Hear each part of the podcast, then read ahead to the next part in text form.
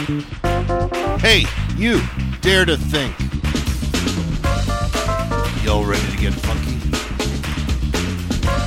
Pizza's great, but it's not the gospel. Welcome to the campus of LCMSU, everyone.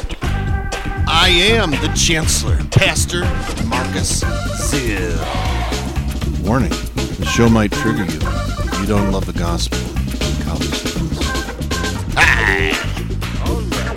Hey, who let the campus pastor loose in the studio again? Zilly zilly.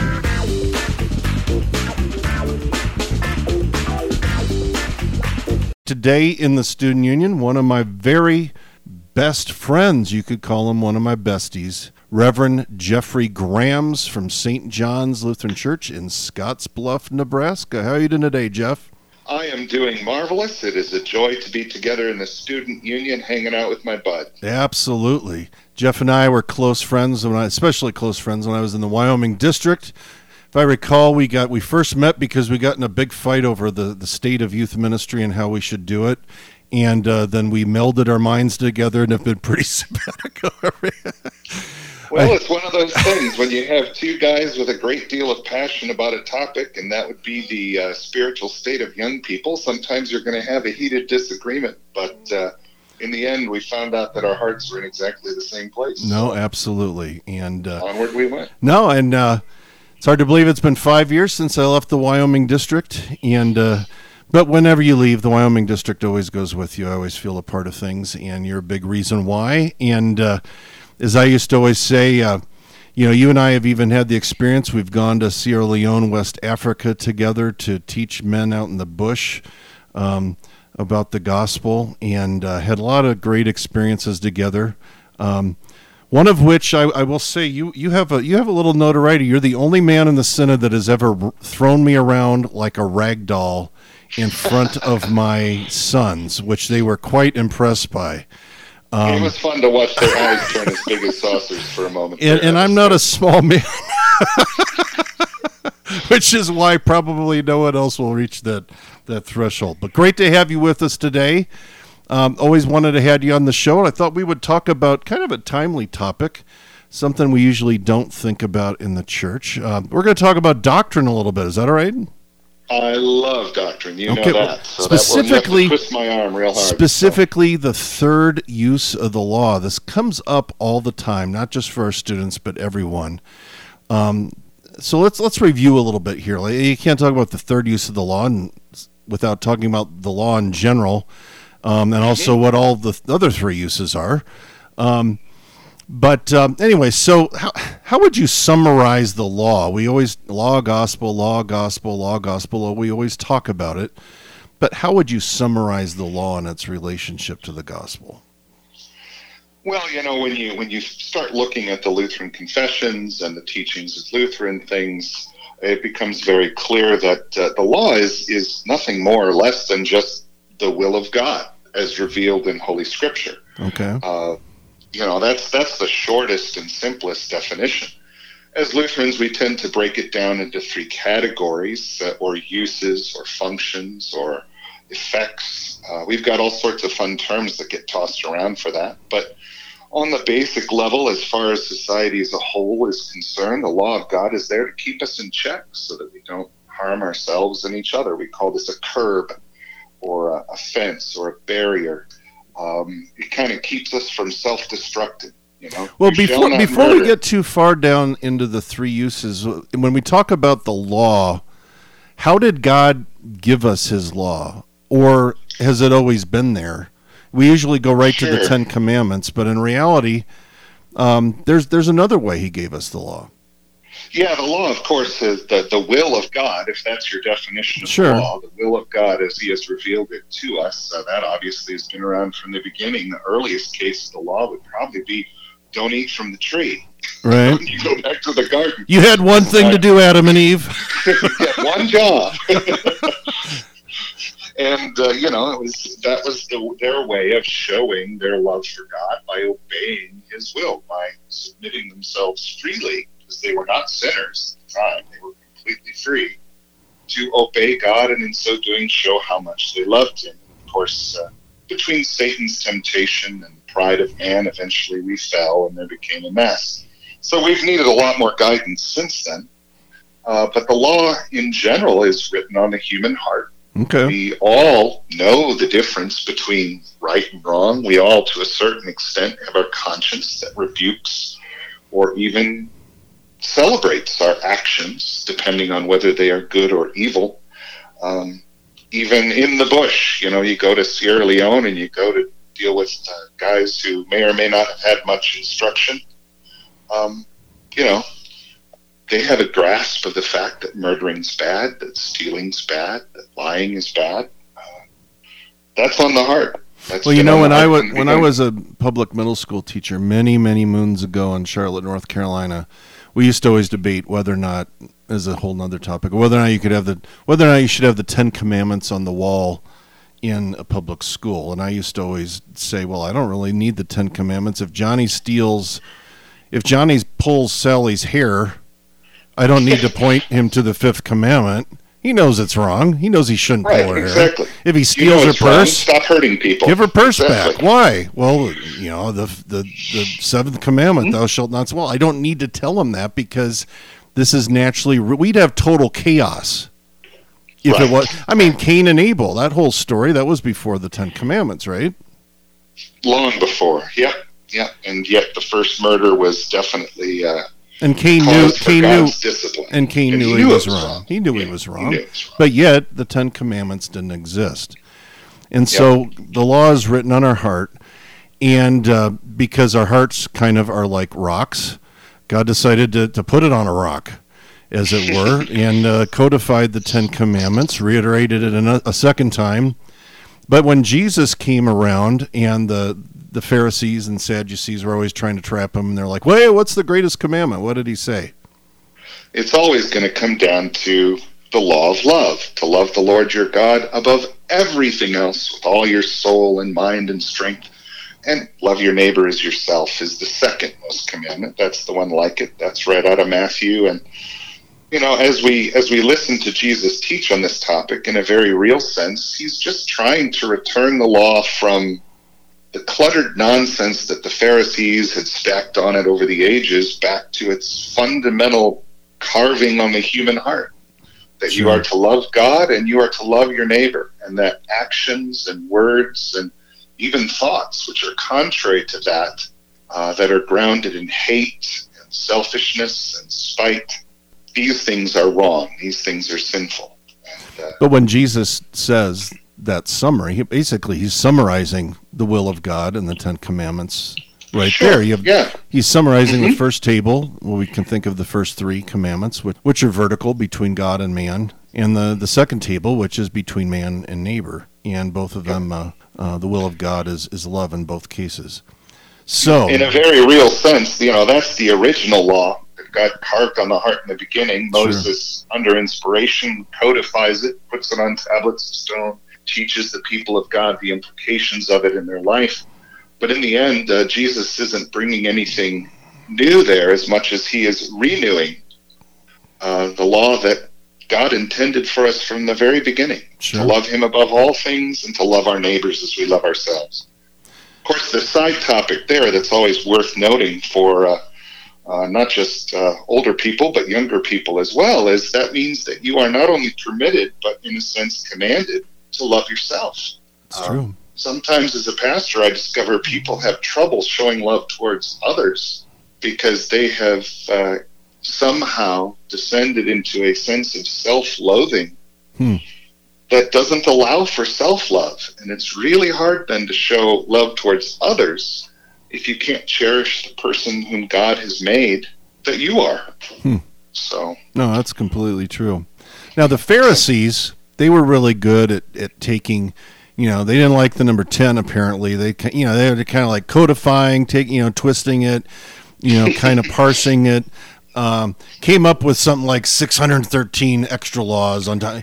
Now we have kind of codified the uses of the law. Now these aren't printed; these aren't written in Scripture. You know, Right. but there's three of them, not two, not four. But we've kind of done a pretty good job in our Lutheran understanding of things to come up with three. What's what's the first one? You were Yeah, getting at you were getting at this. that you were getting at this one that applies to absolutely everybody in the whole world. It it flows from that natural law that's written on the heart and carved in the bones of the earth itself. And it's that simple thing that says if you do these things which you know in your heart are wrong, there will be consequences. And we call that the first use of the law. That's a curb or a barrier. It's a fence to try to keep the bad stuff out and keep the good stuff in. You know, why else do you build barriers? And so, uh, for example, this is law- when this the is- government says you shall not murder, well, that's a first use of the law because the government's going to say, and if you do murder, there will be consequences to your actions. Sure, Whether and you don't you don't have to be a Christian to believe any of this. Nope, Like, you can be an, you, can, you, can, you can hate God and still go, yeah, you know what? It's you know when when 9/11 happened, it's the ultimate example. Nobody had to sit there and, and quote from the Ten Commandments that it's somehow wrong to, fl- It's like, who fl- knew they broke the fifth commandment? yeah, they have to fly planes and into buildings and kill innocent people. Nobody has to go. You know that's just not right. You just know it's Right. right. What it's Right. not right because it's written on your heart. And if we didn't have that, we would have no basis really for society. So when we think about our system of laws and government, I mean, a mm-hmm. lot of it is based on this, is it not? On this whole idea of it being Yeah. a curb and And this is why we sometimes in, in politics and our study of scripture will talk about natural law. You know, it doesn't require specific revelation. It doesn't require tablets of stone even coming down from the mountain, although those are a huge blessing and a huge gift to God's people for Sure. Um, it's it's quite observable. It is observable in our conscience. It is observable in nature. It is observable in the way we govern our society. And when that natural law starts breaking down, and you can see that in certain areas of our culture and society today, uh, the damage that is done is very hard to quantify because uh, the law that's written on the heart is subject to attack. Uh, with my own people, I, I have two different examples I'll sometimes use on this. One would be a, like a bucket of ice water. If you plunge your hand into a bucket of ice water at first, it's really going to hurt. hmm, You know, it, it, I mean, yeah, take the uh, take the uh, ALS challenge, you know, and put your hand in there, and, and you're gonna you're gonna you're gonna feel that bucket of ice water. But if you leave it there, your hand becomes numb. You stop feeling it. Soon, it almost feels warm. And Hmm. and as we allow open, deliberate, Don't try this at home, boys and girls. consistent violation. I mean, you see your sports guys getting the big tanks of ice water to reduce inflammation after a football game. Sure. Uh, ask them how comfortable it is when they first get in versus when they sit there for a while. You know, and this is what we do with our culture when we allow open violations of natural law and we keep telling people it's okay, they start to become numb. Scripture also uses an analogy where it talks of consciences being seared as Mm. with a hot iron. And that's a good biblical analogy. And uh, the idea there is that if you get burned in a spot on your body, you know, one of the most painful things we endure is burns. Hmm. But if you keep getting burned in the same place, eventually those nerves go dead and the scar tissue builds up and you won't even feeling it anymore. This is the danger of openly abusing the natural law. So the curb is there, the law is written on the heart. Right. The government's job is to enforce that law and reward the righteous and punish the evildoer. It's all part of that universal system that God has established to bless us in the left hand kingdom. But we do need to be aware that that law is not uncorruptible in the sense that we can abuse it, we can make it go numb, we can silence the voice of our conscience. Sure. So that's that's the law and order keeping us from chaos, so that we can uh, live within the, live within the confines that God, our Creator, has created for us, whether we're believers or not, so that we can even function and get along as a society. This So- allows us to have a joyous and blessed life. So that's the curb. Then the next one Yep. is the mirror. Now we get into what is the most important in many ways spiritual use of the law. God then takes his law and holds it up in front of us like a mirror and shows us our sin, not because he likes watching us squirm with guilt, not because he, he wants to just show us how rotten we are, but because he has sent his son into the world as a savior from sin and from the guilt of sin. But only by realizing the depth of our sin can we truly rejoice in the glory of his gift. Uh, I used to have a seminary professor who said, uh, if pastors preach a little L law, people hear a little G gospel. Hmm. And, uh, you know, if, if people do not realize the severity of the problem we have with sin and guilt, then telling them the good news that Christ has come and paid the price for their sins and their sins are forgiven for Christ's sake, oh, oh that's nice. I used to, I had a professor, one of my Hom professors, uh, uh, the sainted Donald Deffner used to say, "Preach him into hell, and then preach him into heaven." And uh, um, so it's a mirror, and that's that's the primary use of the law. I mean, that's primarily how how we live, move, and have our being as believers by recognizing that. Uh, you know, like like like uh, Nathan going to David to show him his sin, and he's piling on the law. You are the man. You You're the the one that man, did this. But as soon as he confesses his sin, um, that's where um, the gospel, big G, comes into play. Amen. So, The good news that God is merciful and forgiving uh, has such wonderful weight, such wonderful power when we are aware of our need for a Savior. so what's this third use then? Well, before we get to that, you know, this is this is kind of the uh, the ultimate. We talked about the purpose of the curb. In the end, that's all just sort of killing time because God's real purpose in the fallen world now is the redemption of souls. Hmm. Uh, while He still loves all humanity and wants them to live a blessed life, His true heart for all of them, His true goal for all of them, is that they rejoice in love for His Son and in so doing, rejoice in all of the gifts that He has to shower down on them, not just in this broken world, which is ending, but life eternal. And that's that's uh, that's such an important thing to remember that while we while we rejoice in the gifts that the first use brings, they're very temporary. Hmm. They have no permanence. Whereas the second use, to show us our sin and turn us to the Savior, that is the big purpose. That's the eternal purpose. Now, then you come to the third use, and uh, this is where Lutherans, of course, get into fun discussions. This controversy goes all the way back to the days of the 1500s and the days of the Reformation. It's codified beautifully in the Formula of Concord, and as far as I'm concerned, was adequately addressed there. I don't know why people keep needing to uh, to re-agonize over it. Maybe they need to look back to their scripture and confessions again and be at peace. But the third use uh, that's often debated is well, what purpose does the law serve in the life of one who is a Christian, who has seen the fullness of their sin, who has rejoiced in the good news of their salvation through faith in Jesus Christ?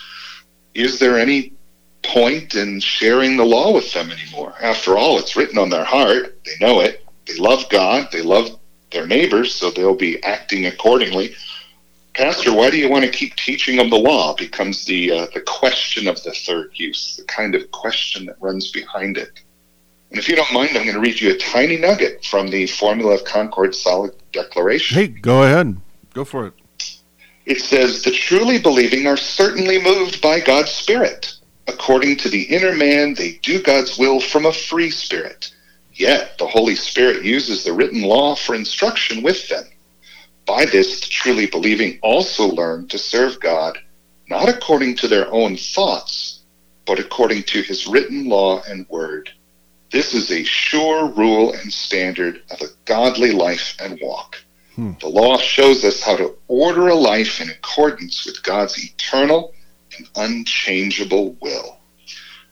And, uh, and that's really the heart of, of third use, if you will, is as the people of God, because we are still both sinners and children of God, we still wrestle with the old Adam. hmm We can still get numb, like I talked about, with the ice water of our age and with the branding irons of sin we can still get a little confused and a little lost, so that even though we love God, we might get a little confused as to how best to show that love. And even though we love our neighbor, we might get a little confused because of all the TV shows we watch about how to help a neighbor who's struggling with adultery or struggling with rebellion against the government. I mean, our culture doesn't do a great job teaching that No, law. And because this is where we get confused, um, God's law is still there for us as Christians to be that lamp to our feet, a light to our path, a, uh, a guide in the wilderness. And that's why we sometimes call that third use a rule or a guide. Sure. Um, it's our teacher. It's there to keep us pointed in the right direction so that the whispers of the enemy don't lead us astray, so that the numbness and fatigue of our culture doesn't lead us to despair, so that we can get up in the morning and say, you know, I love my neighbor. And because God's word is clear, I know what I can do to be a blessing to them. So it's very liberating in its true sense. And I think this is. Uh, this is where sometimes guys who bang the drum of the third use might be uh, walking into a misunderstanding is it's never meant to reburden the christian. It's meant to liberate the christian so that they may serve in joy according to god's law and know that it is truly according to his will. So can we uh, can we then as believers find joy in God's law? Yeah, that's what Psalm 119, the longest psalm in all of Scripture, is about, is uh, rejoicing in the law of God. But see, you can only do that if you have already confessed your sin and need for a Savior and rejoiced in the forgiveness of those sins. Because otherwise, you're just going to be dragged right back down into a feeling of guilt, despair, and frustration. But if you know you're forgiven and you know that God loves you, and his love for you, the gospel, the good news, empowers you to show love to others, then all of a sudden you can say, Hey, Lord, thanks for reminding me that one of the best ways to help my poor brother over there struggling with addiction is to help him see the reality of his sin, learn of the love of Christ, and be set free from the guilt that is just destroying him. See, and you can thank God for that instruction because it enables you to be a true blessing to your neighbor and truly honor God in the way you live your life. So in the last two minutes or so we have left here, what what are some of the pitfalls that this has got to this can get rather confusing, as you said. We've been arguing about this for Yeah, 500 years yeah. or whatever. But what, how how should this how should this third use? What's its role in our preaching and teaching um, in the parish and in our daily life? When it comes to pastoral care, I'd say the biggest pitfall, and I, I know I struggle with this as well, so I encourage all of my brothers to just be alert for this one, is you certainly want to be instructing the people in the will of God. That's why we have the scriptures.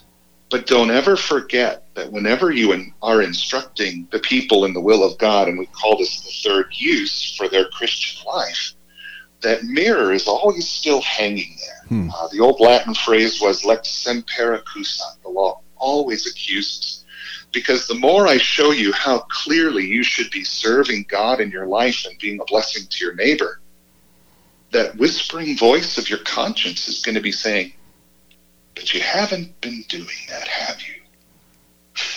so Mhm. there's always that whispering side voice that points out your shortcomings. And that's why no matter how clearly you teach the will and word of God, never fail to share the love of God in Christ Jesus, the forgiveness of the cross, the power of God's word, the gift of the means of grace, the blessings of heaven itself for sinners, so that they can be free to love as opposed to weighed down by fear and guilt. And that's probably the biggest challenge that I think we face is we think we can just move on from the good news. Okay, they know that now. They can put it on the shelf and hang on to it forever. Now, just tell me what to do, Pastor.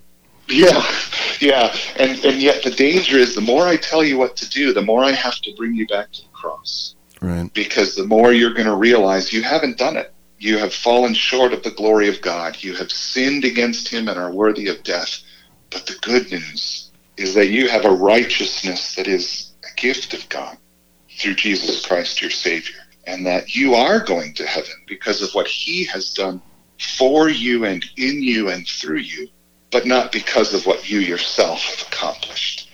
And that peace will let you go forth and enjoy serving His will without fear of the hammer dropping on you at any moment because you haven't quite done it as well as you know you should. Pastor Grams, that's a fantastic summary right there. We're going to have to leave it right there. We could talk forever about this, I'm sure. Anyways, thank you for joining us today. Take care. Thank you. God bless.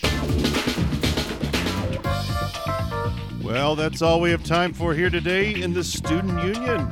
Check out the archives of this program at kfuo.org. Learn more about LCMSU at lcmsu.org. And remember, college is tough. You need Jesus, we'll help.